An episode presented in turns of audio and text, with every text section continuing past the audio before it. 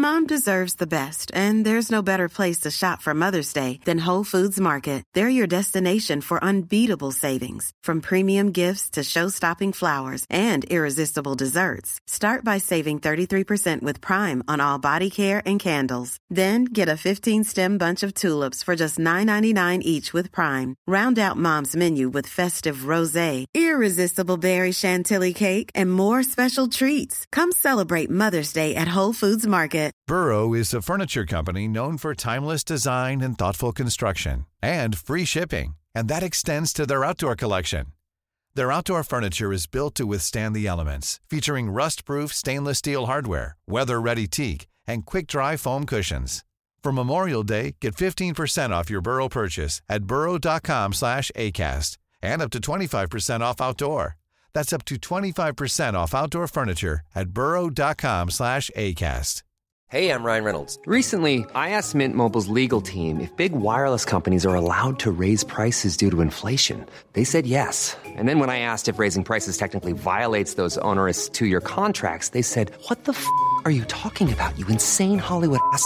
So to recap, we're cutting the price of Mint Unlimited from $30 a month to just $15 a month. Give it a try at mintmobile.com slash switch. $45 upfront for three months plus taxes and fees. Promo for new customers for limited time. Unlimited more than 40 gigabytes per month. Slows. Full terms at mintmobile.com.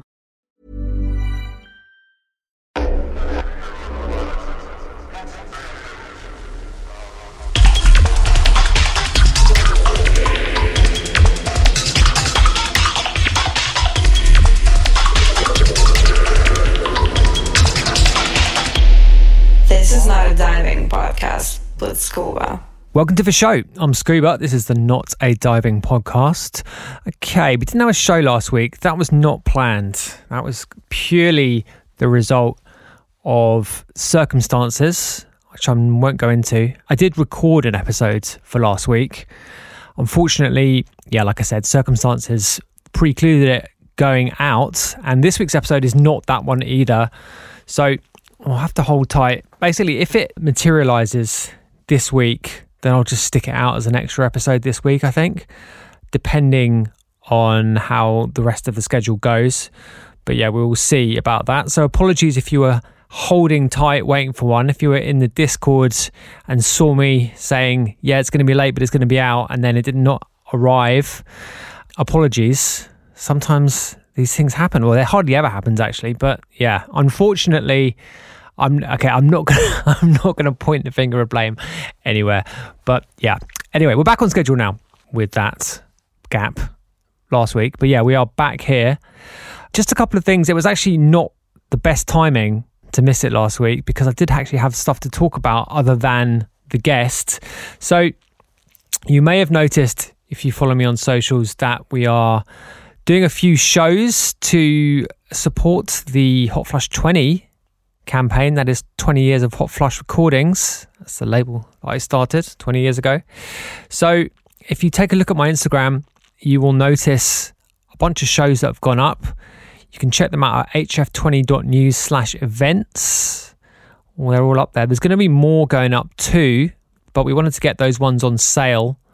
So if you're not on the list, as it were, if you're not living in one of those list of cities that are up there, then hold tight because there is more to come.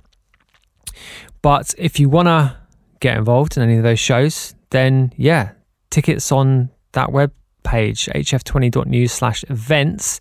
If you're a Patreon subscriber, then you get in free to any of those events. So just drop us a message if you want lists and um, plus ones to a reasonable extent is totally fine.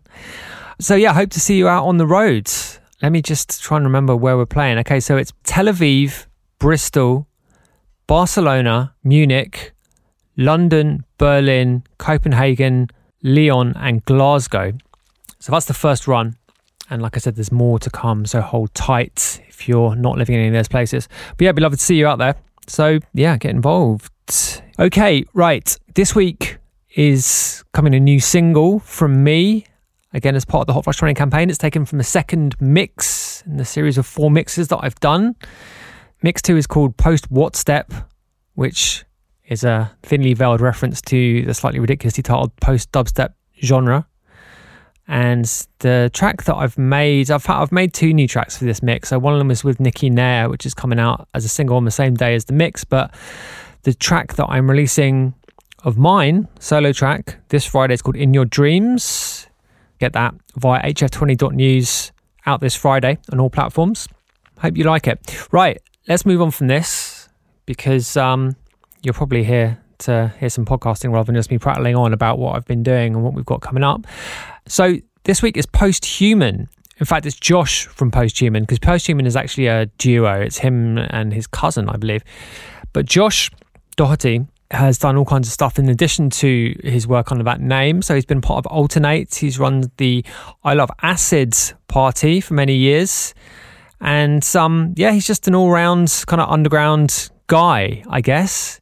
In fact, that's what comes out in the conversation this week. He's an underground dude who, um, yeah, doesn't hold any sentimentality towards the mainstream dancing at all. I think it's fair to say, which is absolutely fine. I can identify with that.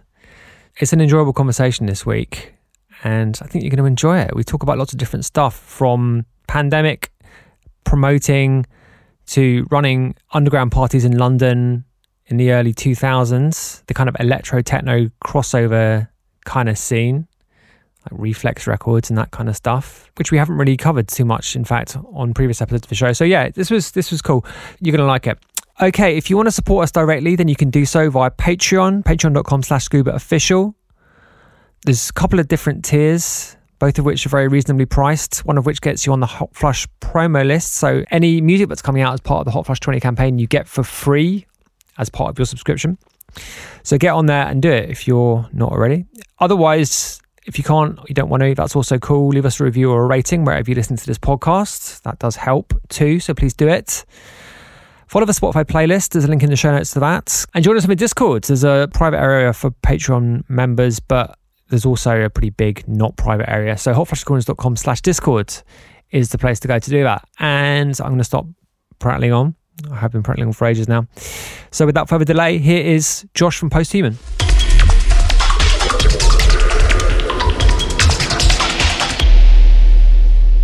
Josh Posthuman, welcome to the show. How you doing, sir? Yeah, not too bad. How are you doing? Yeah, I'm I'm good, thank you. Right, so okay, for people who are not aware of your work, how how do you sort of prioritize what you do these days? Because obviously you're a producer, but you also run parties, run a label. So how do you kind of think about it as a kind of introduction to what you do?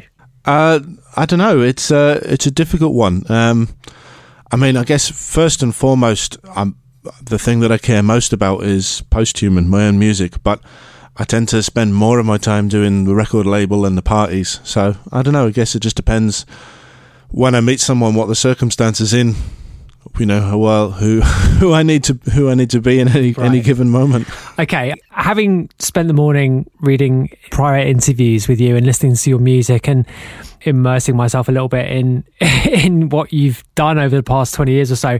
Oh man, Like- that that sounds that sounds like a hard morning. No, no, it was um you're actually quite good at interviews. I always read a bunch of interviews in preparation for these episodes and some people are really aren't good at them but like there's definitely a few good quotes in every one that I read so so there's no no pressure on this one Zero. I think the the issue is zero filter. right yeah yeah i mean that, that usually makes for a good interview but um i mean what, what i was going to say there was like i mean everything that you do musically revolves around a kind of rave aesthetic and specifically a kind of techno aesthetic. But i mean one of the quotes that i pulled out from one of your interviews was basically you defining techno as something which is more of a mentality than a set of musical tropes. So which in a sort of similar way to how people define punk i suppose. I think so. Yeah, it's um, I mean, you know, it's it's it's such a it's such a broad it's such a broad word techno and you could go you could narrow it down to just the music form but you know it, it's a it's a broad term that kind of really encapsulates a lot of different stuff. Uh, dance music and particularly kind of the electronic dance music that, that we're all into now is really born out of not just being music but it's born out of a, a scene and a kind of uh, a, you know a, a social position and uh, there's there's a there's a lot of things that have built it into what it is. So I think you know it's it's a term that is extremely broad. and there's there's lots of different ways of approaching it, and um, and as you say, the punk aesthetic. I think my end of things is probably much more at the kind of DIY punk type uh, type end of things. But there's you know there's everything all the way up to huge, massive stadium, big business techno things that is at the same level as kind of stadium rock or whatever. Sure. I mean, so like, how how much do you define what you do as being techno, quote unquote? Kind of everything and uh, nothing at the same time. I mean, uh, rave is probably a, a, closer word to, to what I identify with, if you see what I mean. But um, but uh, you know, it, it, it, all it all fits within within that world. And, and as as you if you've listened to a load of the posthuman stuff, and you've probably seen that we do lots of different genres over the years, and we we never did that kind of thing of getting different aliases or monikers for different styles of music. We just kind of put everything out because it all feels like it's kind of under one umbrella to me. Whether it's you know electronica or rave or techno or acid or whatever, it's all kind of in the same world. Um, but I don't know if I feel ownership of it. That may be part of it, I guess. Yeah, I mean, I guess when I said ownership, I was sort of comparing how I feel about or how I have felt over time with regards to dubstep and how I felt when bad stuff happened to, to dubstep. yeah. Okay. I don't look. I don't. I don't feel responsible if someone's a dickhead in techno. It's not my fault. I mean, I mean, absolutely. I'm, I'm not. not. I'm not in any way one of the kind of uh, creators or originators of, of any scene. Really, I'm. You know, I'm a I'm a secondary player in all of that stuff. So I'm not. I'm not like in a position to have been. You know, at say at the founding of kind of dubstep as a scene, there was people that are involved in that, and then everything that comes after that is going to point back to them as an influence. I'm, uh, I don't think I'm an influence on people. I'm, I'm, I'm I am influenced by people, but I'm, I'm, I'm a secondary part of that. Okay, so a big part of the interviews that I read with you earlier this morning were concerned with the kind of, I guess, the sort of early two thousands electro slash techno scene in London. And there were some really interesting parties which happened around then, which I was sort of vaguely aware of at the time without really. I mean, I went to places like Electro Works and that sort of thing. I went to some Rephlex nights and, you know, sort of dipped my toe in the water with that stuff, but never really in a big way. But there are so many great stories that you tell about stuff like the tube station oh, parties and it was it was an it was an amazing time. But let me just try and put that in a little bit of context though because i mean you said that like i mean quite reasonably say that you don't feel yourself as a kind of originator of techno but that period was influential on a lot of people. So, I mean, how do you see yourselves as having arrived at that place to be putting on those parties in the first place? Well, we were we were even we were even latecomers to that whole scene. Really, I mean that that whole thing was kind of born out of the the scam Rephlex Planet Mu um, warp type thing in the late '90s, and you had artists like Plaid and B12 and Aphex Twin and Luke Vibert and you know Boards of Canada, all of those guys coming up, and we were really fans of that music. But you know we were we were a lot younger than all of those guys, so we kind of came into it in '99, 2000 when we first sort of started sent our demo to Scam and got our first couple of gigs and stuff, and we then kind of fell into that whole world and played some of the Warp Nash parties, and we did our own events at the Tube Station and Electroworks and stuff. And there was a real bubbling scene in London at the time. It was kind of focused around some record shops like Small Fish, and there was sort of there were little venues that were doing stuff on weeknights where you could go and see really interesting acts, and you'd bump into you know really established artists who were still kind of you know hanging out with everybody. So there was this really amazing scene but you know we were we were latecomers to that as well. That that was already going on before we started. Okay but you definitely made your own mark on it and made your own contributions. I mean I, I, actually talked about this a little bit in my episode with ned beckett actually and like the development of warp and the kind of um, effect that that label had on wider scenes and not just Warp, like, you know, the, the, affiliated acts and you know, people who influenced each other during that period. So, was that your way into making music as well, being into that kind of stuff? Yeah, well, so I. I was originally into kind of um, electronic stuff like the Orb and Future Sound of London and, and so on in my in my early teen years, um, and my older cousin Rich, who's the other half of Posthuman. I mean, I say older; he's like nine months older than me, but he he left uh, and moved to Newcastle and worked in a record shop, and he used to come down and bring me stuff like Red Planet Records and Anthony Rother, Aux 88 and stuff. So they kind of had influence of his sort of electro stuff and the uh, electronica that I was into. And he told me about this label, Scam Records, who I then sent a demo to. Um, and when they got back in touch and said, Do you want to come and do a show and do a record, which was like 1999, I guess, early 99, and I told Rich, and he said, "Well, you better let me get involved, otherwise you'll fuck it up because you don't know what you're doing." and that was that was kind of how we fell in fell into that world. And then I moved down to London, where Richard had been living for about a year at that point, and through record shops like Small Fish and going to events and going to parties at like the Foundry and stuff, we just met people and started doing our own little shows. You know, I, I worked in a bar and we would hold little parties there, and it really just kind of it fell into place with no plan or you know kind of uh, overarching method. We you know just kind of stumbled into doing stuff. I mean, we even stumbled into finding the tube station really quite randomly. Um, and when we put the parties on there, we had absolutely no idea what we were doing. But uh, you know, I mean, I think all the all the young DIY stuff is like that. No one, no one has a clue. Yeah, and that can add quite a lot to it. So just before we get into that, all that stuff, um, I mean, how did you start making music in the first place? Like, was there were you playing in bands and stuff? That's kind of a common. That was certainly my kind of route in. But like, how did you get to like being able to send out demos? Well, I was in. Um, I had a I had a friend when I was twelve called Henry Gronendijk, um, and he and I had our first ever band when we were teenagers, heavy metal. Um, and he was the talented musician, and I was just his mate who would come along and help do things, if you see what I mean. Um, this was when I lived in Australia as a kid. And uh, he was the one that really got me into music and wanting to be in bands and wanting to do music. So then when I moved to the UK, um, my dad had like a kind of bric a brac um, antique type shop. And he'd managed to um, trade with somebody, uh, like a pair of speakers for an, a keyboard and a and a drum machine and a four track. And so he gave them to me, and it was like, well, you know, you can mess about with these if you want. Um, and so that was kind of my first.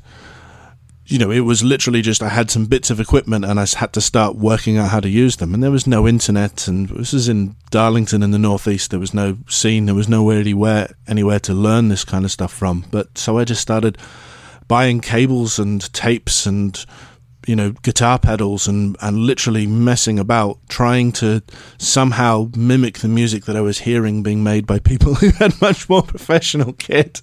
Right. had you had like any kind of formal instruction in music but at that point? Like had you learned an instrument? I mean, what were you playing in the band? Nah, I had a few lessons to play guitar, and I could play guitar and bass a little bit when I was younger. Um, and then I had a few lessons on the drums as well. But no, I'm, you know, I don't have any gradings or anything like that. You know, I'm, I am a, a, a hobbyist at best with uh, musical instruments. Okay, but I mean, it, it sounds like then you kind of like got into it in a fairly intuitive way. Is that is that a fair observation? Yeah, I think just just experimenting and trying to it's always just been kind of trying to mimic other stuff. You you hear you hear something and you just kind of go how on earth is that done? And then you mess around until you work out some kind of semblance of it yourself. Um, really everything was done through mimicry and wanting to be like Future Sound of London or Orbital or you know what have you. Yeah, I mean, I guess that's a kind of a common approach to getting started, right? I mean, what you've just described is more of a kind of a, it's more of a kind of like engineering I'm, approach. I'm sure it is. I'm sure you know everyone that picks up a guitar listens to Led Zeppelin and wonders how they make that noise. And yeah, you know. okay, it sounds like more of a kind of I guess sort of reverse engineering approach in how you talk about it there, rather than a I don't know. I mean, is that a fair observation? Well, I, I guess it's different. It's different now. It's different now if you were going to get into producing electronic music because there's the internet and you can go onto a video and it'll teach you how to use something and there's a you you can get you know software that does everything that a studio can do. But you go back 25, 30 years ago, there was not really any rule books and there wasn't any guides and if you were a you know a teenage kid in a small town there was nowhere to learn this stuff from so you just had to kind of figure it out Yeah. Okay. I mean, the, the kind of YouTubeification of music production is something we've talked about on the show before. And I mean, I do think obviously it's an amazing resource in, in some respects, but it also, uh, there's a side to it which I guess can be a little bit too prescriptive. So do you see that as having been an advantage that you had, like versus kids coming in, into it today? I think I think it's there's there is two ways of looking at that. The you know the advantage now is that you can do anything straight off, you know, with minimal equipment, and you can learn everything. The information's all there, which is fantastic, you know. But at the same time, the limitations of of of uh, what we had kind of enforced creativity and, and, and problem solving in a different way. And there was there was magic, man, because you you know stuff was still about discovering things. Things were still you couldn't get hold of thing, many things. You couldn't find out about stuff. So when you did, it was like it was absolutely magic and glorious. Whereas now, you know, there's not really any mystery to it. Mm-hmm. If you see what I mean. Yeah, I mean that carries with it like the lack of mystery term is has been put forward before on the show, and it kind of carries with it a bit of sort of negative connotations. I mean, like, do you see that as being necessarily bad? Not not negative, just different, just different. I mean, you know, I kind of, as as I say, you know, that's kids now that are producing music are not going to have to struggle working out how to do stuff, so they'll just be able to get their ideas out there straight away. And there's such a, a wealth of music to be able to pick from and listen to, and and you know, be influenced by. Um, but on the flip side, you do lose a little bit of the magic. It's you know, it's it's not better or worse. It's just different. Sure. So, I mean, how did you get to a point then where you, from a psychological perspective, like, was there a barrier that you had to get over before you could start sending your music out? Like, was there a point at which you started to feel, yeah, okay, this is something that I want to play to people? Because obviously, getting from a point where you're just trying to mimic Nah, stuff, I was- yeah, that- I was I was I was the most annoying bastard on the world. I'd be forcing my music on people all the bloody time. people would come round my house and I would deliberately put my music on really loud and annoy it. No, I, I was always extremely annoying and uh, and cocky with that kind of stuff. So yeah, never a shrinking violet.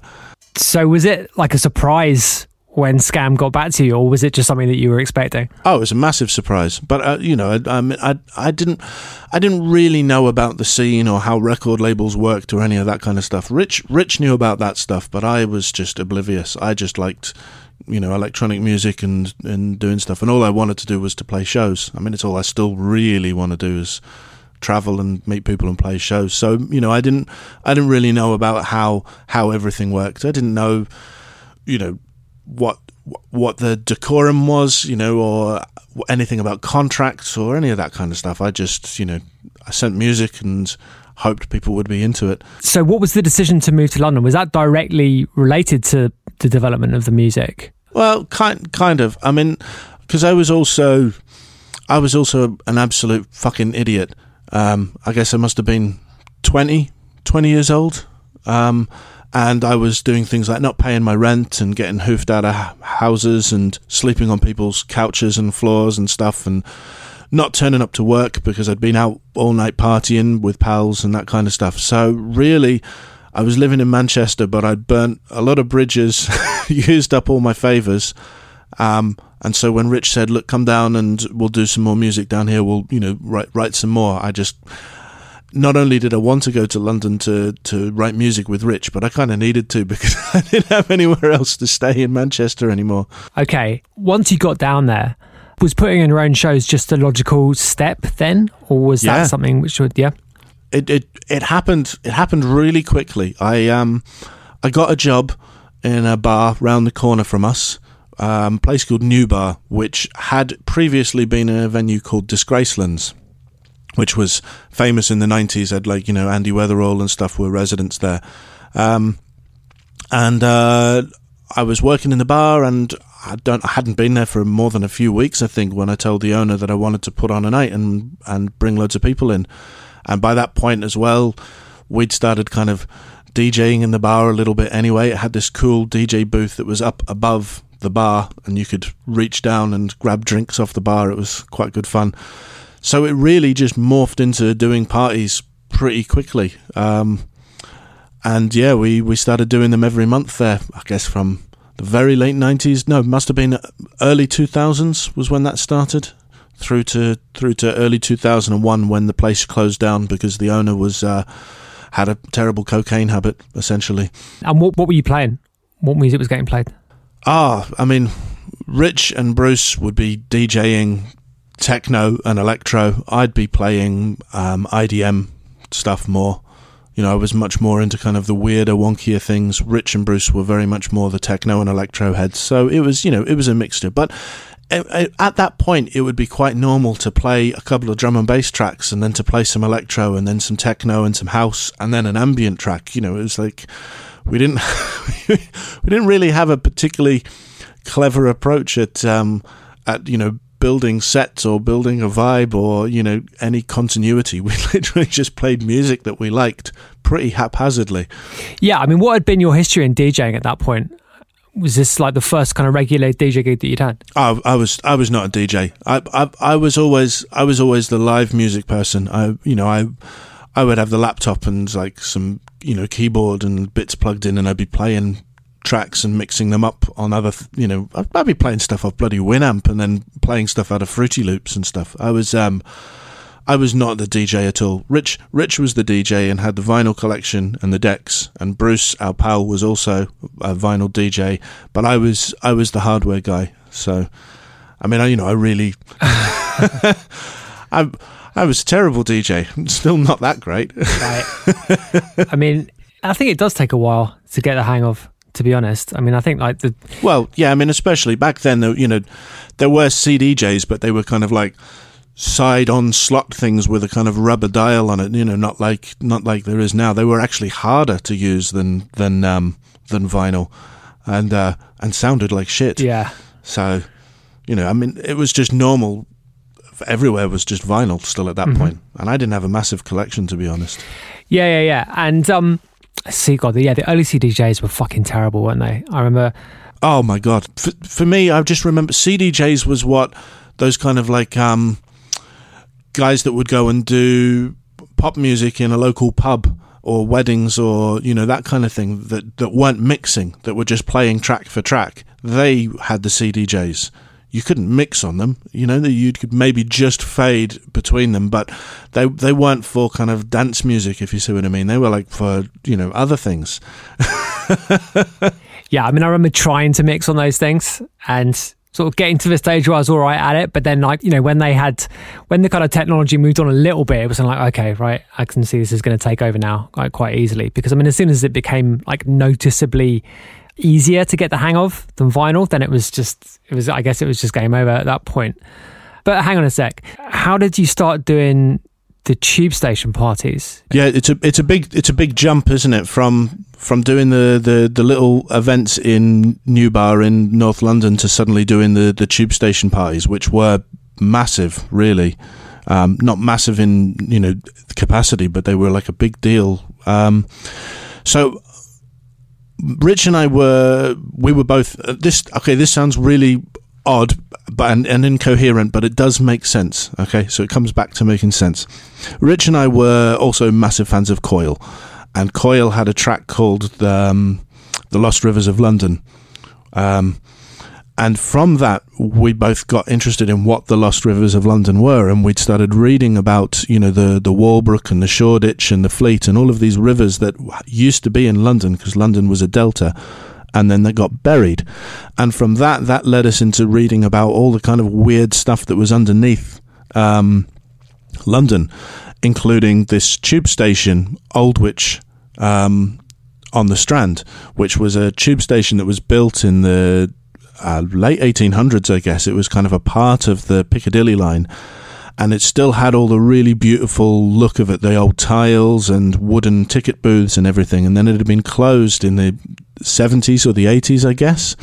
Um, and I think it might have actually been a girlfriend of mine at the time managed to get hold of the guy that was the caretaker of it And we went down to speak to him and said, "Look, we want to do a party here because this place looks amazing." And he was like, "No, no, we don't do parties in in this place. You know, not not at all."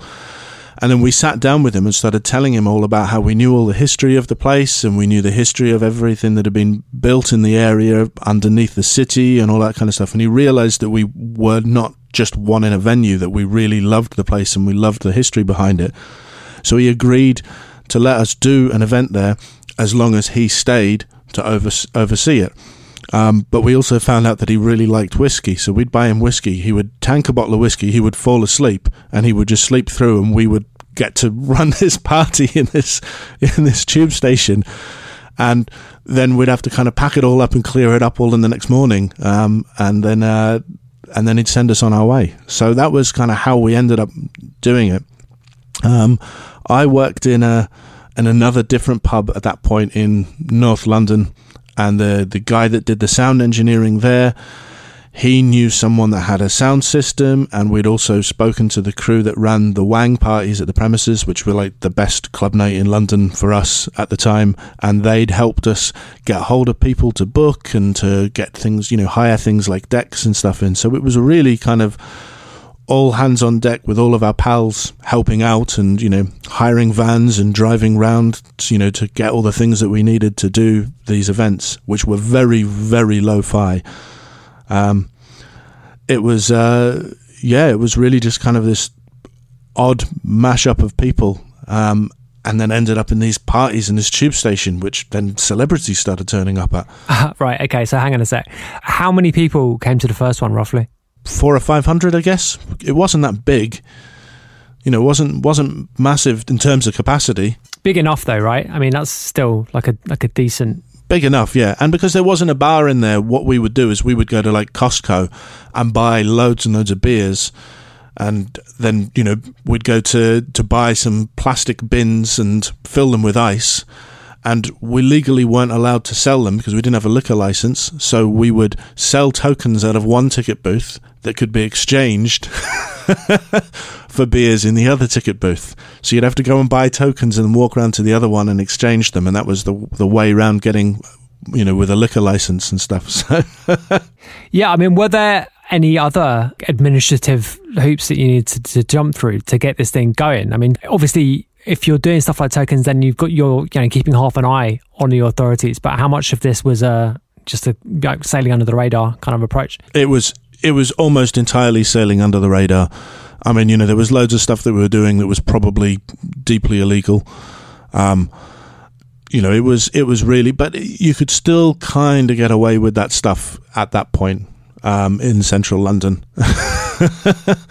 you know, this is like 2001 through to 2004 that we did the parties there. Um, and yeah, they were they were they were closer to they were closer to kind of a warehouse squat vibe than they were to a, an organized club night, if you see what I mean.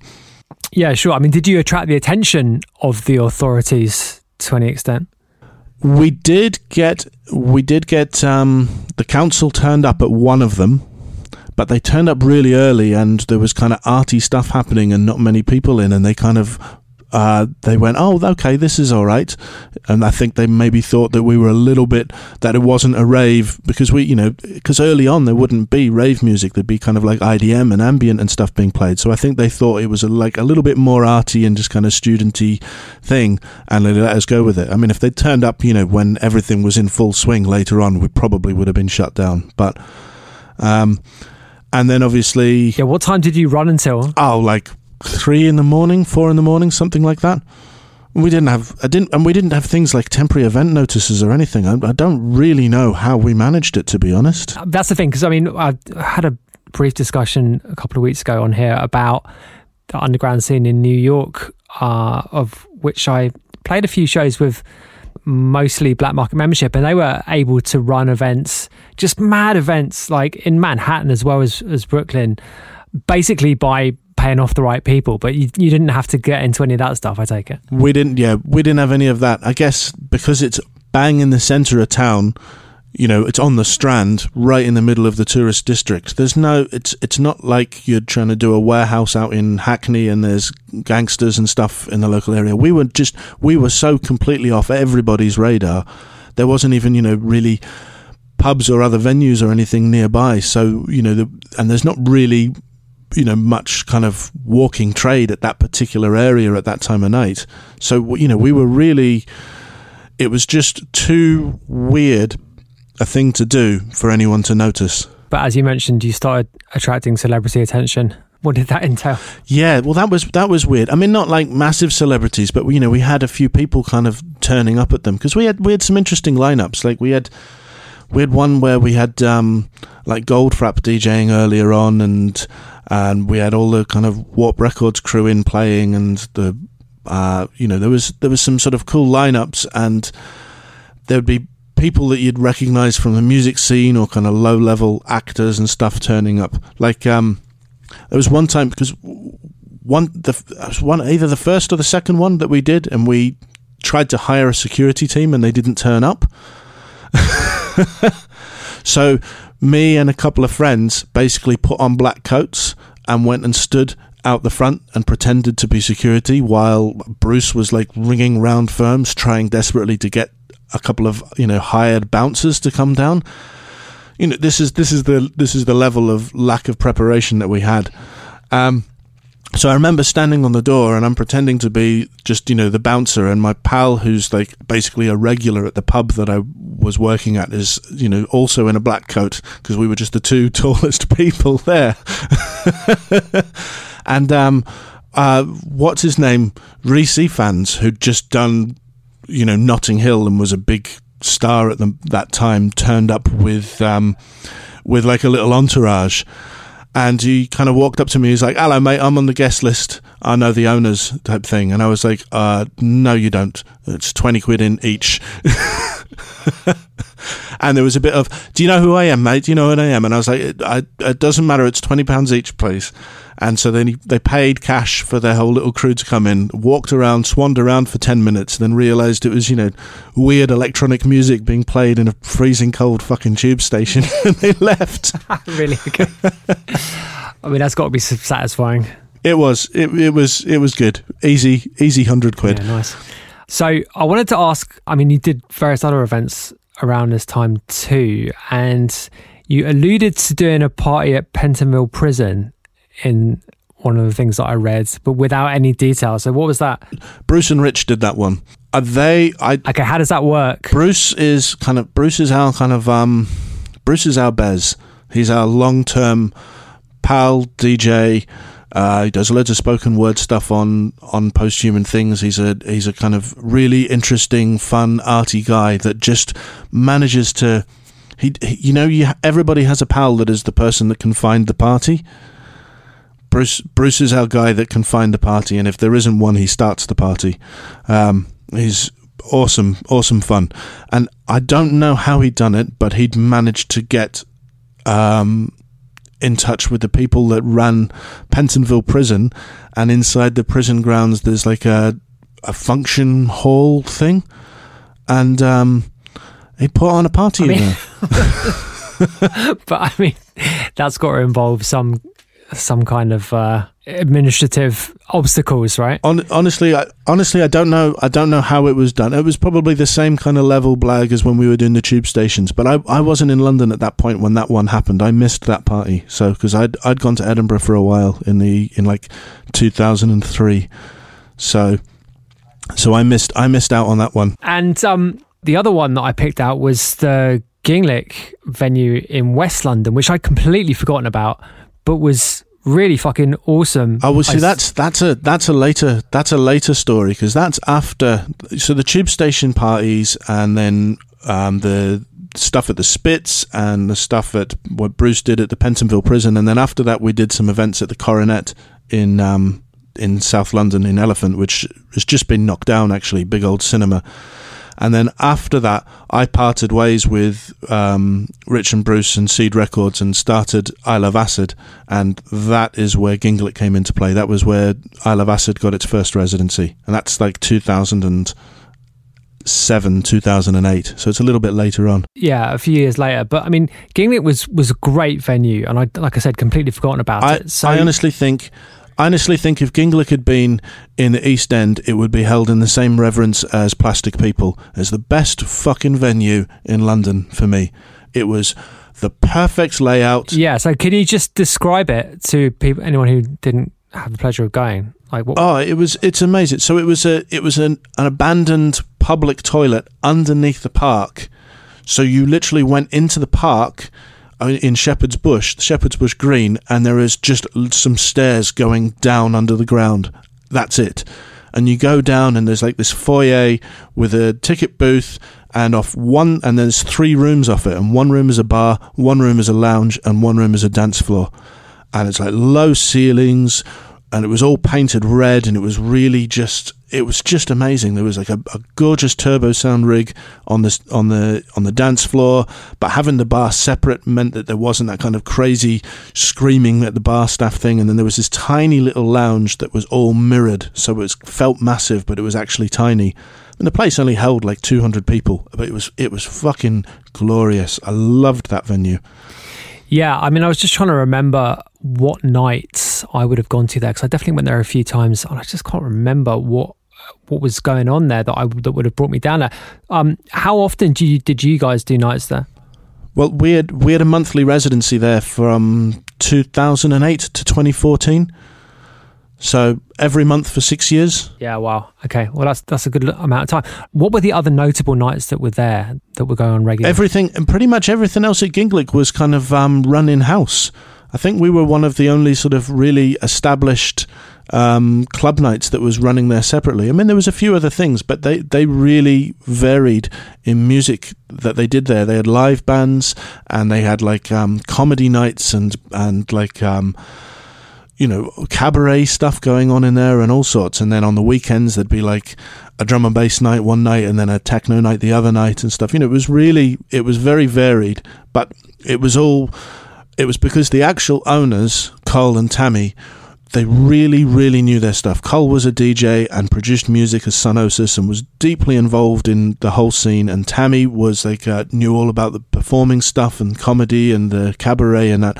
So even the ownership of the place, you know, right to the very top, were totally invested in everything there. It's a bit like bit like Corsica Studios, where you go to the top and you go to Adrian, who owns it, and he loves the music and loves everything. It was there was no there was no one involved that was just there for the business side of things. If you see what I mean, it was like it was all about the art and the music from the top down. So it was just perfect. Yeah, I mean that's what you that's what you want from a from a venue. I think in particular, like it really makes a big difference. It's the dream. I mean, I it's one of those things that you don't realize what you've got till it's gone. I I, I miss that place so much. It was just the best. Mm. So, what was the what led you to breaking off and, and starting to do those separate parties? What was the process and then what was the premise of I Love Acid? We'd done um, we'd done a couple of events in the Coronet, um, which was quite a big step up from the tube station parties and the other things that we were doing at places like the Spitz and the Rhythm Factory. Um, Coronet was much bigger capacity, a couple of thousand, I think, if you used the whole place. Um, and so we did an event there with like uh, Modeselektor and B12 and Neil Landstrumm and stuff, and that went really well. And then we did another event that we kind of bit off more than we could chew, and we had like um, Surgeon and Regis doing British Murder Boys, and we got Phil Hartnoll to come down and do an Orbital DJ set because their Orbital had broken up at that point. We had the Grid playing live, and we had like um, uh, it's just a, like a massive, massive lineup, huge, you know, huge number of people on the bill and using all three different rooms. And then we were showing cine- film stuff in the cinema screen at the same time as the kind of chill out room. And we just didn't sell enough tickets. we lost like so much money. um, like thousands and thousands we lost. Let me just interrupt you there. As he was saying that, I was thinking, I was thinking to myself, this requires like professional kind of promotional skills there. So was so, so was that just a case of like you know the reality dawning? Yeah, well, you know, we we we were still we were still kind of using our DIY ethos of you know just doing flyers and handing them out to people in clubs and stuff. This is the, you know, it's 2006, so there's no real good social media. There's a bit of there's a bit of MySpace, but there's you know it's still flyers handed out to people and you know all that kind of thing. And the the DIY ethos just didn't reach high enough to sell a couple of thousand tickets. Um, and we lost loads of money and then we all had massive fights with each other about the money afterwards which is what happens when you're like 26 27 years old and you lose three months rent um, and that's so we all kind of fell out and that's when i then decided to go my own way and do something different um, so that was after that that I then called Luke Vibert and said, "Can we do a party themed around your track, I Love Acid, and we'll just get a load of different acid acts in, and we'll do it down at Corsica Studios." It was like stepping back and doing something that was a little bit more in tune with what I wanted to do at that point. Okay, so did you say the first one was at Corsica? Yeah, yeah. The first, the first I Love Acid was at Corsica Studios, and the second one, and then after that, we started the residency at Ginglik. Okay, so who played the first one? Oh, um, Jesus, uh, Mike Paradinas, Egbam Yassi, um, loads of just friends like uh, Chris Moss Acid and Doubtful Guest and people like John Power and stuff. You know, Mully, I think, played it. So we didn't. What I did is instead of doing flyers, I printed CDs. Literally got a bunch of CDs manufactured with a bunch of acid tracks on them, and then the lineup and the date on the flyer on the on the on the CD like a flyer if you see what I mean. And then they went into the hyponic flyer packs and they got handed out at like I think Bloc Weekend and stuff. You know that was that that was the way to promote the party. And it was and the party was really good. Loads of people turned up and it was really good fun. And then somebody spilt a drink into the mixer. You know one of those um Funktion-One formula sound ones you know purple ones really and that cost me so much money to get fixed and I lost so I ended up losing money. right. Okay. Okay. Flyer packs. That just brought the 2000s just rushing back to me. Just that term. I know, man. I miss flyer packs. They were so good. So, for someone who's younger who doesn't remember that era, can you just give me a snapshot of how you had to promote back then? And you just touched on it a little bit. Yeah, you'd come out of a club and somebody would be there with like a a box of of baggy of baggies like little plastic bags and it would and the bag would be full of different flyers from all sorts of different nights there was like the don't panic packs i think and there was the hyponic ones Those were the kind of the two that we would aim at but there was lots of different firms that were doing these flyer packs and you would want to grab one of these packs because it would have stickers in it and it would have flyers for loads of nights because that's the only way you found out about stuff because there was no social media. And if you didn't go to record shops to look at the posters on the walls, how would you find out that parties were happening? So you needed these flyer packs. Um, they were great, and you know, then you you collect all the good ones because the artwork was amazing. Stick them up on the wall. You can't do that with with Instagram flyers anymore. yeah, I mean that's that's the thing, isn't it? Because that's a real incentive as well to make cool looking artwork and sort of distinctive flyers, and that's the whole sort of subculture. Yeah. I mean, it was it was a whole it was a whole industry for twenty years, wasn't it? You know, the the, the great artwork flyers because people would want to collect them. But when I was younger, I, I, I was collecting like the, the flyers from the orbit, you know, the round ones. Those those were the, my favourites. Yeah, I mean, uh, it's never really occurred to me before that that whole thing was a sort of subculture in of itself you know. Oh, we I had them. I had them all stuck up on my walls in my in my in my first bedsit when I left home. You know, an entire wall covered in club night flyers. Sure. I mean, the way you just described starting I Love Acid was like very much keeping on with that sort of DIY approach to it. Is that fair? I still have that DIY approach. I'm in my 40s and I'm still right. But I mean, has there been, well, I'm assuming there's been a development over the years, right? Because you can't keep doing something if you're completely, I was going to say disorganized, but maybe that's a little bit unfair. But like, what has the process been? I mean, to the extent that there has been a development in it? It is, honestly, it is still pretty haphazard. I'm still, you know, I'm still very much just like doing doing everything by the seat of my pants. Um, in terms of contacting venues and contacting artists to play and doing the flyer. You know, I still do all the flyer art myself, and I still, you know, do all of the promo myself, really. And you know, it's still it's still very very much the same approach, and it's gotten bigger, and then it's gotten smaller and bigger and smaller as things have you know waved in and out of fashion. Um, you know, I, I, it's really still the same kind of haphazard approach. I think this this is this is why I Love Acid is still about the same size as it was originally. You know, I I I'm not the kind of person that was going to start something and turn into an empire. It's not, you know, I would never be a defected or a warehouse project or anything. I'm, I, I just don't have that kind of um, business mentality of building something into a bigger, bigger thing and increasing it and getting bigger and becoming more established. I am just still the same idiot as I was when I was 21. Sure, but I mean, I think you know, doing something for that long means there's going to be inevitably kind of peaks and troughs to the interest in it, like as you as you ref- just referred to, right? So I guess it's a case of going with the flow then to an extent, and just you know being able to you know take advantage of the of the upticks and then not getting too deeply damaged by the downticks. I suppose is that a fair way of saying it? I'd I'd, I'd say so. I mean, the, I mean the thing is, I've been doing this long enough to know that you know you you go up and you come back down and you go back up again and it's you know there's there's no one goes up and stays up if you see what I mean. And I don't get particularly bothered about that stuff anymore. Um, I used to you know I used to get sort of wound up about things and worry about stuff but uh, I don't I don't really give a shit about that anymore.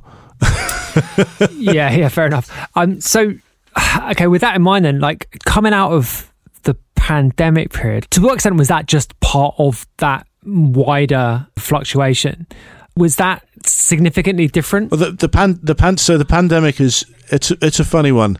So in 2019 had like the the busiest year for I Love Acid in terms of it being in lots of different venues in different cities and you know in Europe and all across the UK it was like it was just going crazy and then we won the um the DJ Mag Award for the best club night in the UK in 2019, and everything just went mental. And I was getting emails from every bloody booking agent and venue and stuff. And I probably, I mean, I had ev- almost every weekend or every other weekend of 2020 booked up.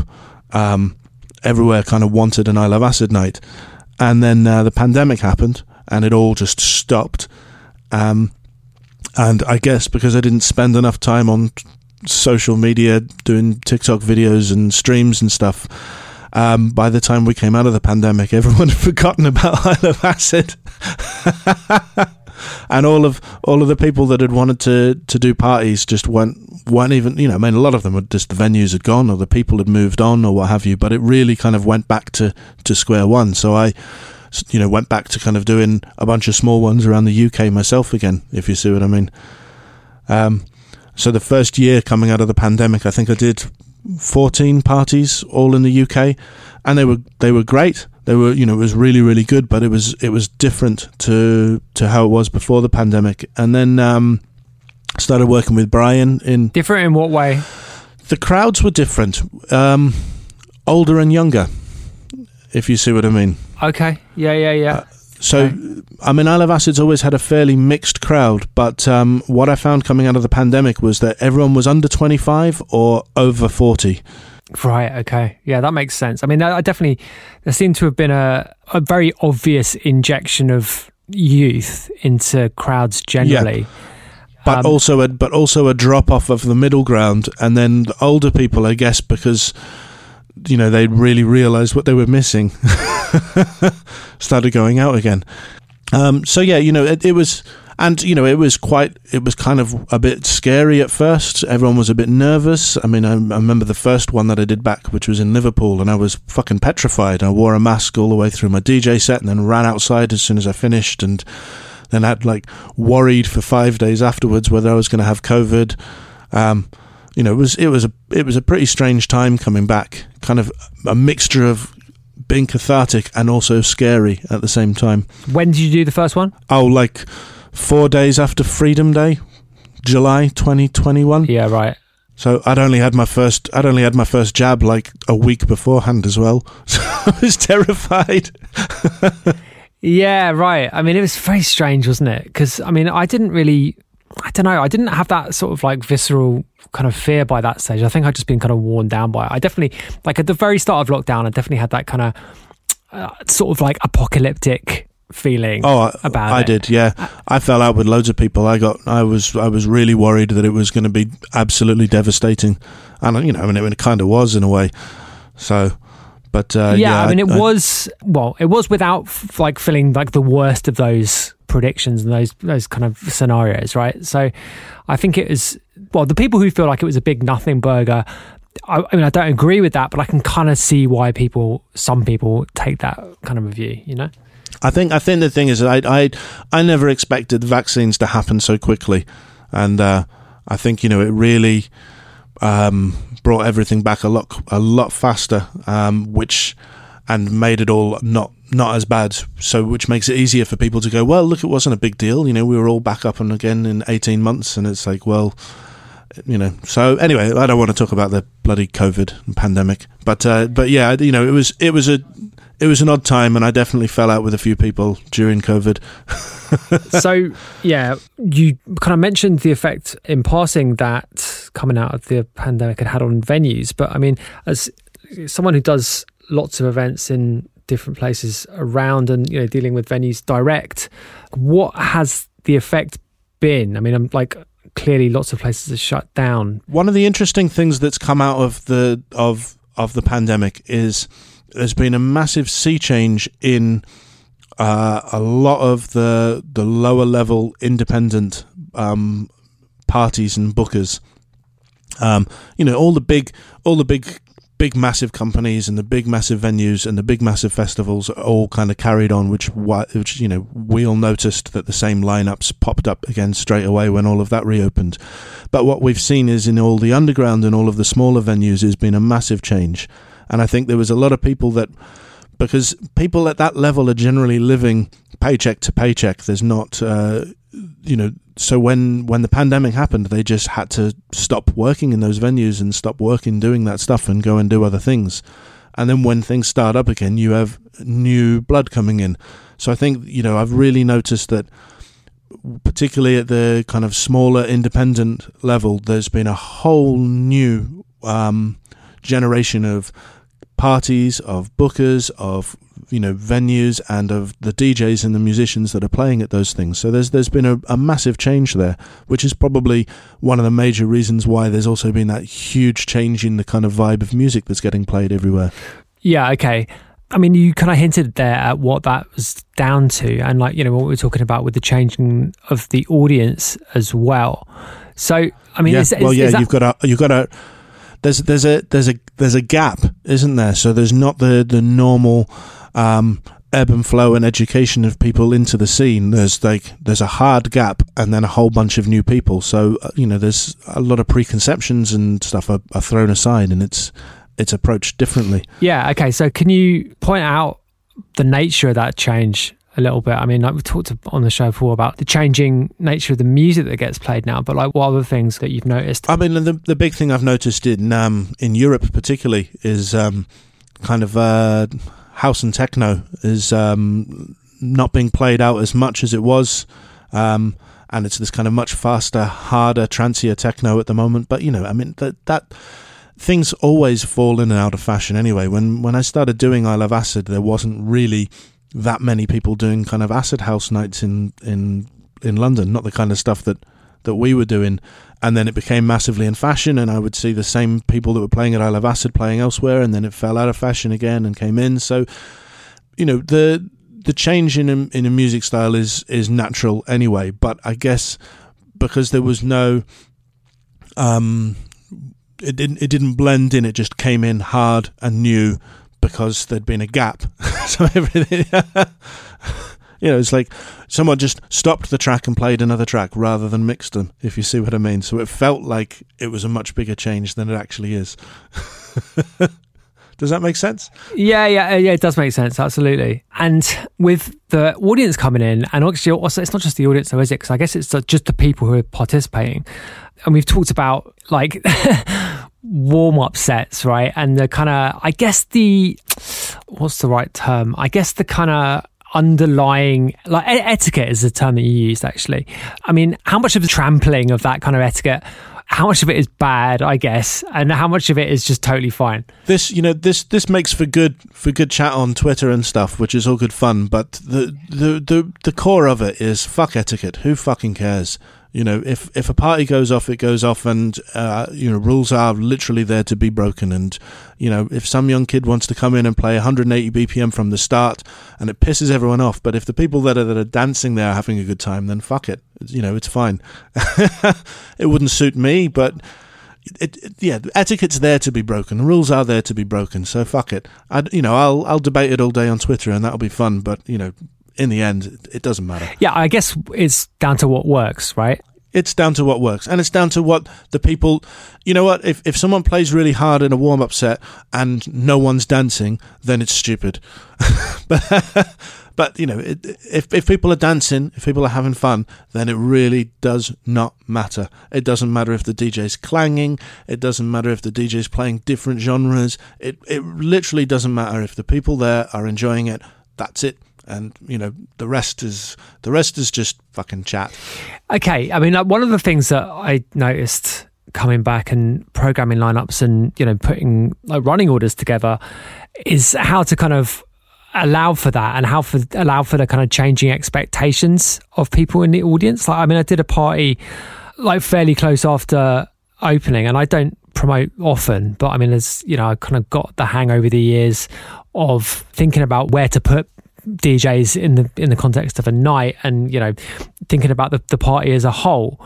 And it, it really posed some challenges to me. And then watching it overnight I realized I got certain things wrong and like because of these changing expectations right? So I mean how has that affected the way you put lineups together and put like running orders together? It, it I haven't I haven't changed the way that I do things. I still program a night exactly the same. You know I'm I'm I'm not I I haven't changed I still I still kind of you know do it the same vibe. But normally with I Love Acid, um, it'll be me and the other residents, which is at the moment is Placid, who's our long term resident, and um, and John De Silva, and normally, like say, one of us will do the warm up and one of us will do the closing set, and then the guests will get the the the slots in the middle, and I'll try and I'll try and program it so if I know that there's someone that plays generally harder and faster and someone that's a bit more chilled, I'll try and let the night build in the right way. But um, you know, that's that's still that's still the approach, and it's still pretty much um, me or Placid warming up, headliners, and then me or Placid closing, and that's kind of the way that we do it. Yeah, I think like if you are directly controlling the opening and the closing, then that sort of maintains an element of continuity, right? Yeah, yeah. Because true. well, it's it's um you know it's it's our night. We we we set it out the way we want to.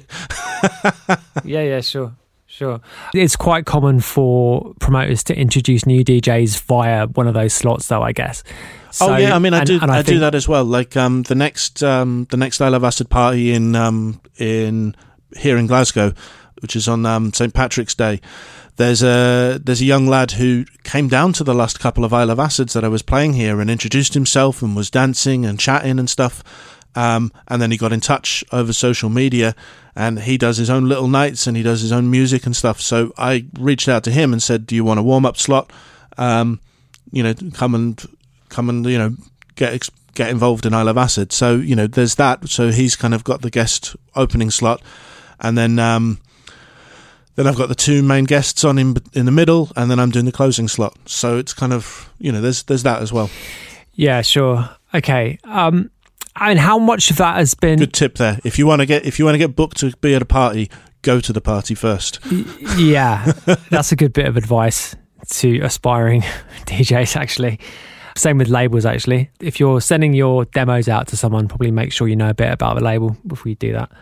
Oh uh, yeah, absolutely. Like I, I, I mean, I don't, I don't really at the moment. I don't really listen to demos that come in cold called because I've got so much stuff already prepped for the label and a lot of stuff already pressed, and I've got my kind of roster of artists that I want to work with at the moment. So I tend to speak to them to tell them what I want and get them to send it to me rather than doing that. But if someone is going to cold call, send in a demo to the label, they need to know what the kind of stuff is that we do. And I want to be able to look at them and see that they've been doing radio shows and they've been playing the music from the label and they've been charting it or whatever, you know, just like, you know, get, you know, do get involved in something before you just want to be part of it. If you see what I mean. Yeah, absolutely. I mean, that seems completely obvious, but the, the amount of people that don't do that is, is it never It's, ceases it's, to amaze it's so fucking obvious. I don't understand why people don't think about that. Yeah, right. You know, Totally. don't don't go and spend money on fucking Instagram adverts and stuff. Just you know, spend money on records. yeah, absolutely. Absolutely. So, okay, I'm going to talk about label, but before we go on to that, I wanted to ask you about, well, I mean, actually, I wanted, actually wanted to ask you about Bangface because, well, you, you kind of mention it in, you have mentioned it in interviews as being like your favorite I've, event. I've mentioned Bangface a lot because yeah, it's right. fucking great. And I've, I've never been to a Bangface event, embarrassingly enough. You've never been to Bangface? No. Jesus, So- man. It's, I know, it- I- that's a rite of passage that every single person in dance music should do at least once. Okay, tell me why. Because it's just, it's the absolute best of our scene. It is all of the all of the tropes, all of the ideas, all of the daftness, completely not taking itself seriously, and yet musically hugely diverse. Everything from really big, serious, you know, cerebral acts to people playing donk with masks on. It's it's everything in the scene in one place, and it's it is simultaneously not taking itself seriously and at the same time represents the best of everything. Okay, And it's fucking chaos. it's absolute fucking chaos. when was your first Bangface experience?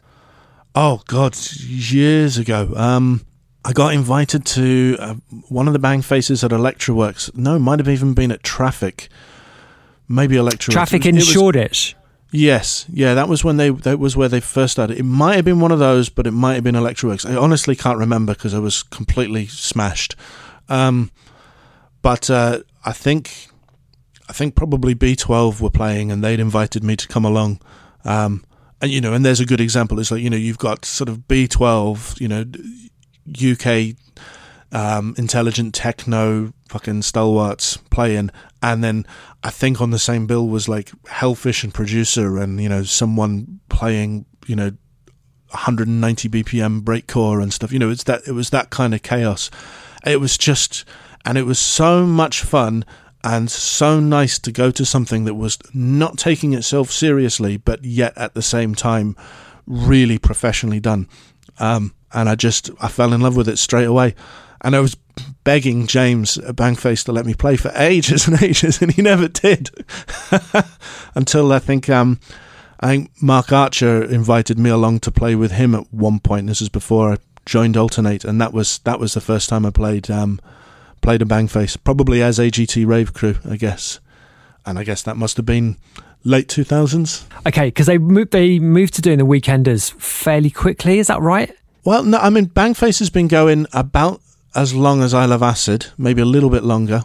So you know, for a while, you know, we were kind of two similar type vibe nights, you know, outside of the popular circuit in London, doing that kind of weird thing. But then Bangface started getting really big, and yeah, I guess the the weekenders started in like um Camber Sands or something. I didn't go to the, the first couple of weekenders that were down south. I went to them once they moved to Pontins in Stockport.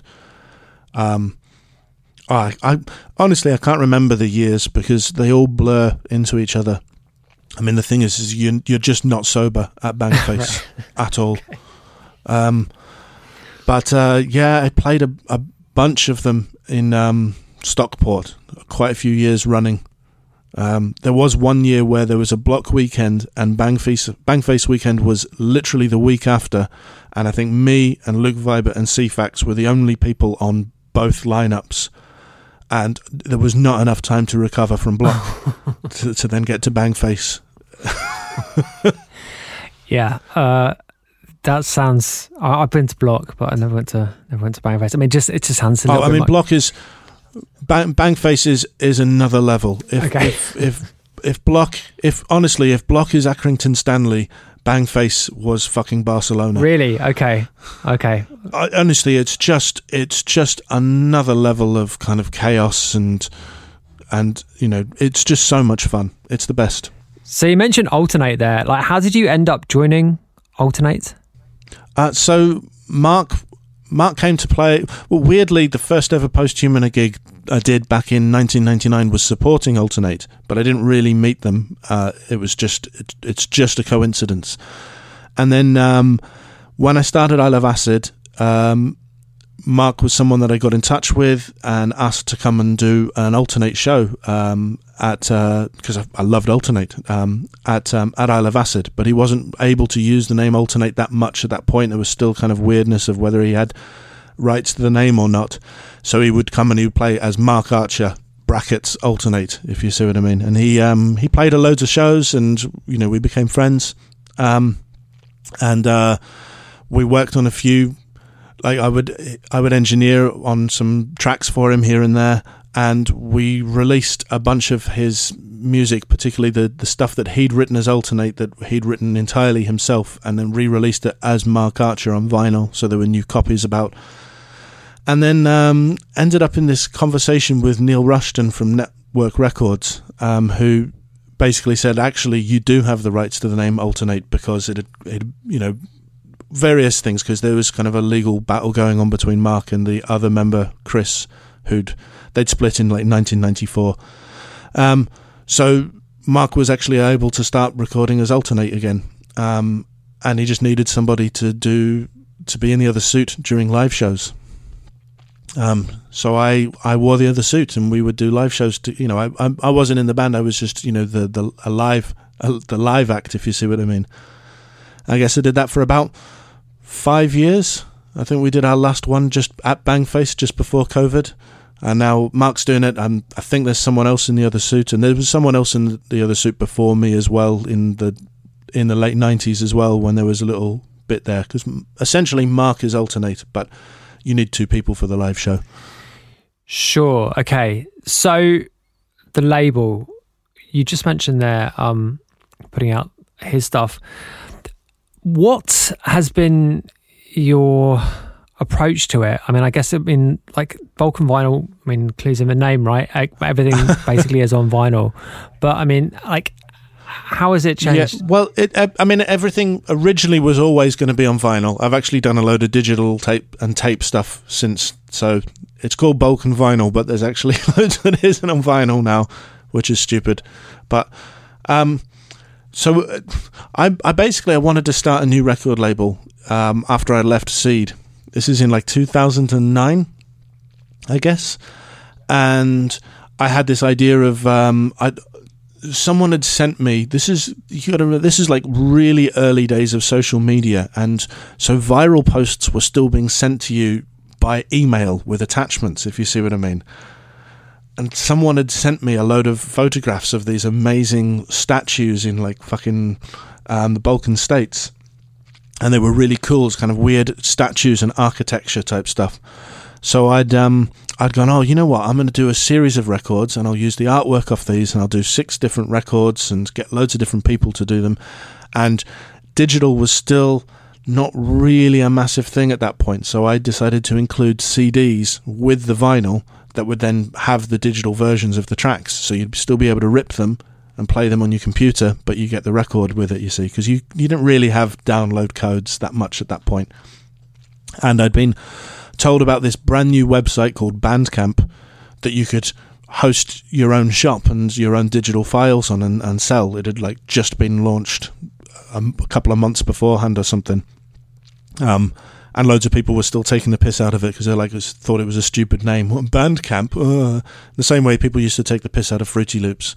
So, so I started this thing and I, I registered the website name and got distributor sorted and stuff. And then these bloody photographs went like viral on Facebook and everyone was posting oh, them. Right, okay. I got really embarrassed and I thought I don't want everyone to think that I've just found these these things on Facebook. So I, I changed all my plans and instead I did the five uh, six different colors. Um, but the name Balkan obviously stuck because I'd already set it out. So the name of the label actually has no relation to anything.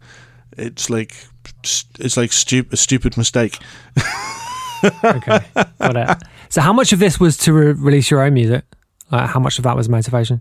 Um, oh, I mean, I, I think on the first six records, there's only two or three Posthuman tracks. There's like one one on the number six, and there's a remix on on a couple of the others. So, but then the first then then I did Posthuman album on Balkan not long after that. So it was you know it was. It, it's our label, so we release our music on it. But it was also just because I I like releasing music of people, I guess. You know, I, I, people would send me these tracks, and and it was just like that. So, you know, again, there's no kind of no plan or anything. Just you know, things all just kind of fall into place haphazardly.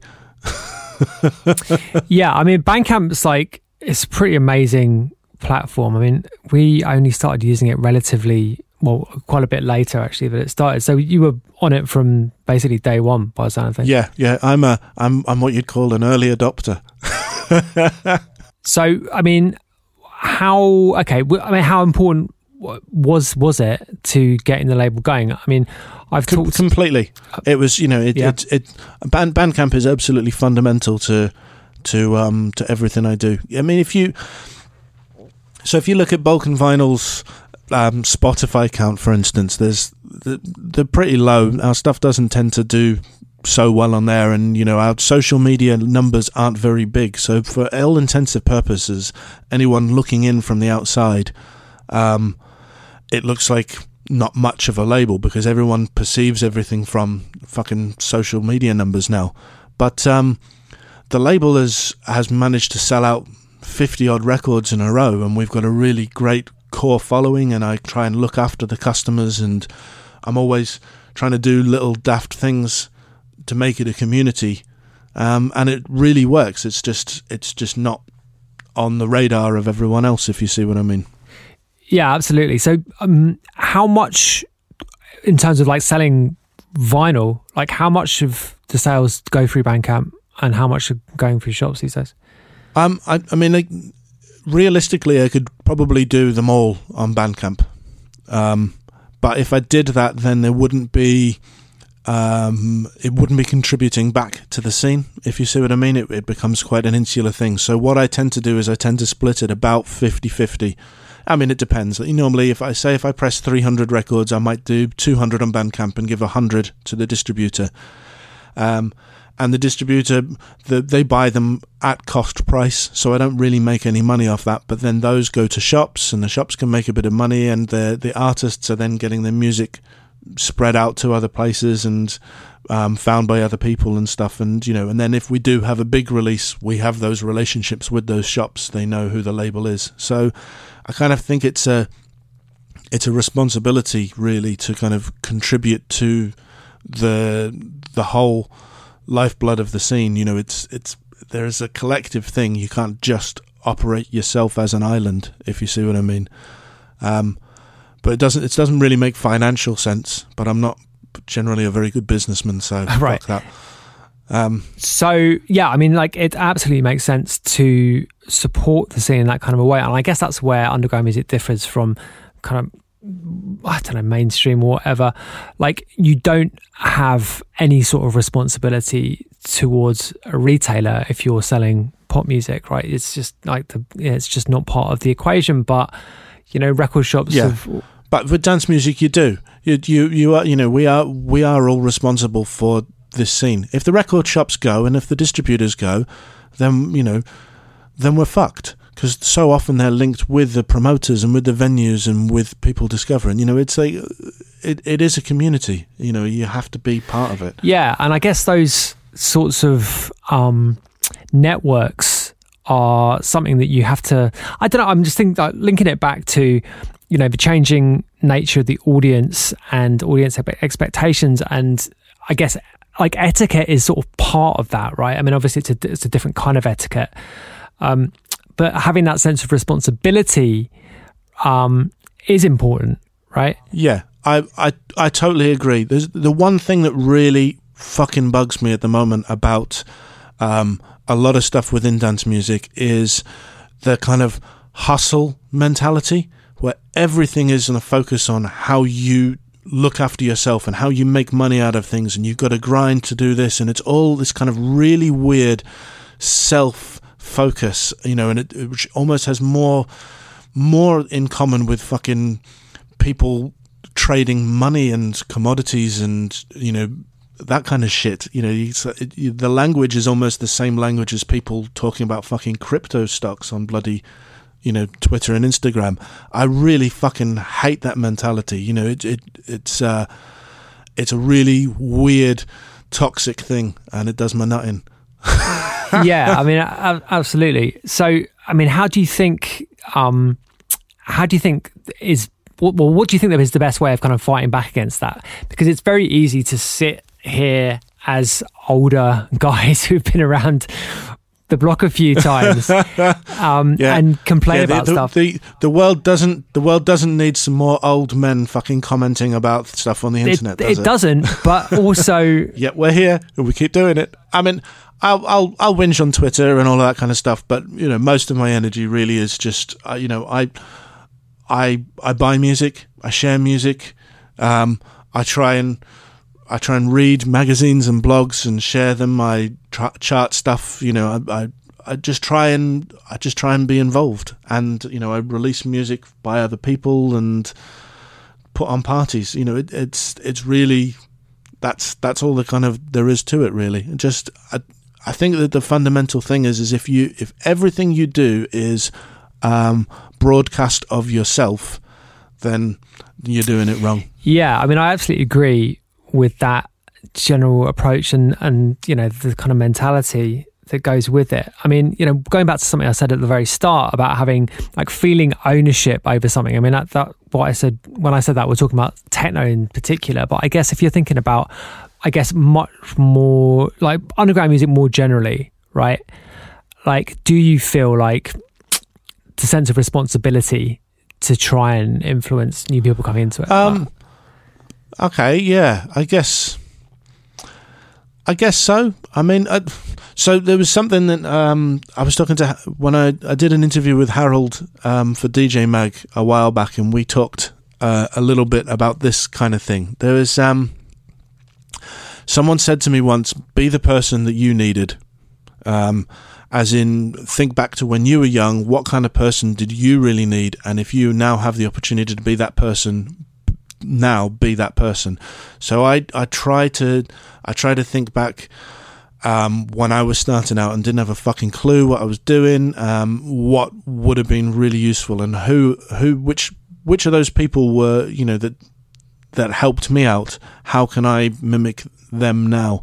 Um, you know, I think about people like um, Simon Russell from Rough Trade, who really early on helped us out with posthuman you know was like good advice and connected us with people and um, you know there was no there was nothing for him to gain by helping us but he did it anyway and so I try to emulate that now if I'm ever in a position to do it for other people which I'm not all the time because I'm just a I'm I'm not a fucking you know rich um, big promoter with you know huge resources. I'm just I mean I'm a fucking guy still stamping records on the kitchen table, but uh, you know I try and do what I can. Yeah, I mean like that's at a very individual level, and I suppose that's I mean that's the answer to the question, right? Um, I mean, as in terms of like doing what you can to influence things from your position, right? So do you, I mean, I guess like the kind of wider question is like how much of underground music is necessarily influenced in that kind of a way?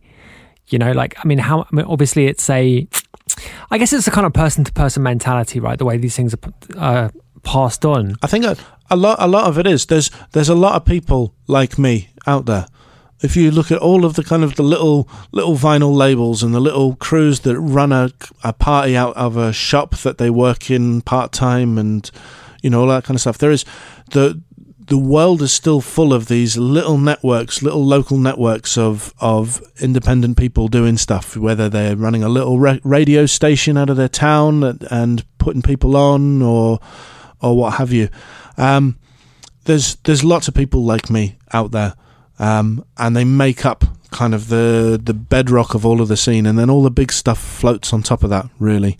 Um, but uh, the idea, the un- the underground, I think, still does exist in that way, and I actually think it's it's quite a big scene, really, but it's just lots and lots of smaller smaller parts. Yeah. Okay. Yeah, that's an interesting way of looking at it. So, yeah, we've just been talking about like the sense of like I guess feeling responsibility towards underground music and the nature of underground music. So, I mean, do you think that? Actually, no. uh, What a question I wanted to ask was, where do you think in Europe, or actually just the world generally, like where is the strongest underground scene? Would you say for this? I mean, I mean, for focusing on electronic stuff. You know, I I wouldn't I wouldn't want to I wouldn't want to claim knowledge of it because there's going to be stuff happening that is that I'm oblivious to. Um, I mean, the the the things that are noticeable for me for the kind of music that I do and the people that I'm working with and stuff is um, the USA is absolutely kicking off again now. Um, really, really, I'm really impressed with uh, a lot of the, the the crews that are coming out of the states at the moment. I think um, I think the USA is really, for a long time, we dismissed all of everything in the USA as being all the EDM stuff and being a bit cheesy. But there are so many fucking amazing underground scenes in the USA, and I think they're really coming into their own at the moment. Um, and I'm Like which cities? I mean, all over. Obviously, you know, it, it's it's obviously you know the big ones in New York and LA and Chicago and stuff. But th- there's stuff happening all over the place in in New Orleans and down in. I mean, I had, I had a fucking amazing gig in Louisville, Tennessee, just recently. There's uh, stuff going. There's amazing venues, stuff kicking off in Denver and Portland. You know, I think the USA is really. Um, really booting back off again now. But that's that's just you know that's just what I'm aware of. There'll be stuff happening in Europe that I'm completely oblivious of. That's probably fucking incredible. You know, there's probably stuff happening in in Asia and China and India as well that I'm just not aware of. You know, I'm just like a fucking you know idiot middle aged guy in Scotland. I don't know. I don't fucking know. Well, I mean, that's the nature of underground scenes, right? I mean, you can't possibly know. Yeah. So- Well, you, you quite often you don't hear about them until they until they become Yeah. big, Yeah, absolutely. and by then you've missed by then you've missed the magic. yeah, you missed the best part. Straight up. okay, last question. Give me some DJ mixes that you like. Give me some uh, DJ sets that were influential on you. I'm not. I'm. I'm not really the that person that has that big collection of DJ sets that I listen to. I tend. I tended to listen to to albums and and you know tracks that way. So, you know, DJ sets would I would listen to them when I went out to clubs and stuff. And I mean, I you know, I had I had tapes of like you know Sasha at Chaos and stuff when I was a kid. You know, and you know stuff from like Helter Skelter nights and and what have you. And then I remember in the late nineties, people started putting on bloody Renaissance mixes and all that kind of stuff. But I, I was never the person that collected DJ mixes. That wasn't my thing. I liked, I liked tracks. I had mixtapes. I mean, a, a question then that poses itself relates to like electronic albums, dance albums. I guess sometimes that dance music specifically, as opposed to just electronic music, doesn't fit too easily into the album format. But I mean, I well, I think that people don't write for the album format so much anymore.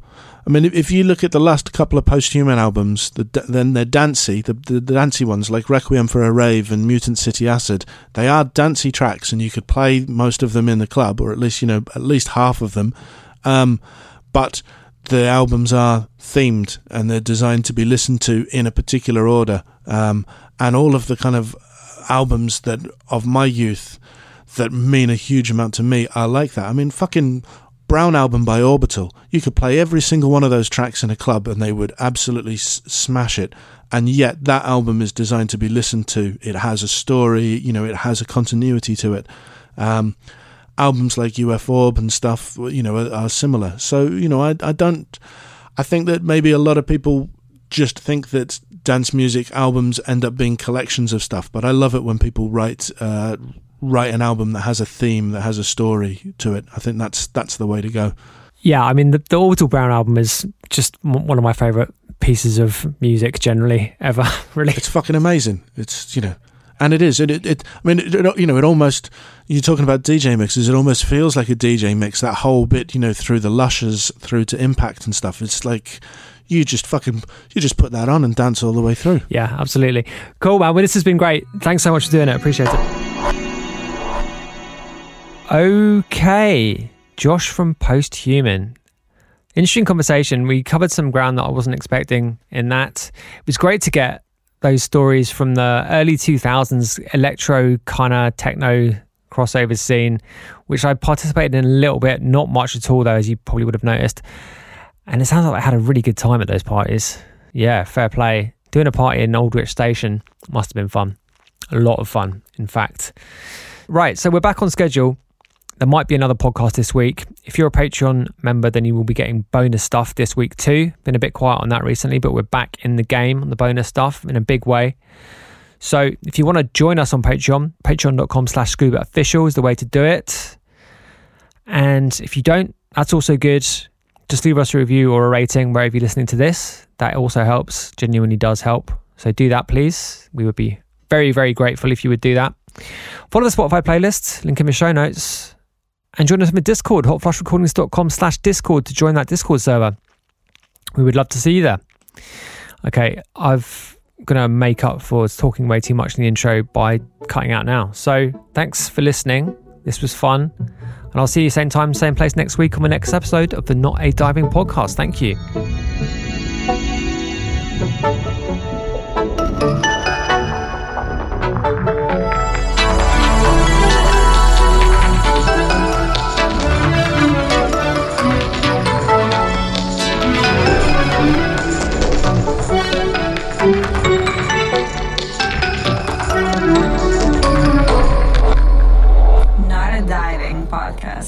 Scuba. Mom deserves the best, and there's no better place to shop for Mother's Day than Whole Foods Market. They're your destination for unbeatable savings, from premium gifts to show-stopping flowers and irresistible desserts. Start by saving 33% with Prime on all body care and candles. Then get a 15-stem bunch of tulips for just $9.99 each with Prime. Round out Mom's menu with festive rosé, irresistible berry chantilly cake, and more special treats. Come celebrate Mother's Day at Whole Foods Market. Planning for your next trip? Elevate your travel style with Quince. Quince has all the jet setting essentials you'll want for your next getaway, like European linen, premium luggage options, buttery soft Italian leather bags, and so much more. And is all priced at 50 to 80% less than similar brands. Plus, Quince only works with factories that use safe and ethical manufacturing practices. Pack your bags with high-quality essentials you'll be wearing for vacations to come with Quince. Go to quince.com/pack for free shipping and 365-day returns. Even when we're on a budget, we still deserve nice things. Quince is a place to scoop up stunning high-end goods for 50 to 80% less than similar brands. They have buttery soft cashmere sweaters starting at $50, luxurious Italian leather bags, and so much more. Plus, Quince only works with factories that use safe, ethical, and responsible manufacturing. Get the high-end goods you'll love without the high price tag with Quince. Go to quince.com slash style for free shipping and 365-day returns.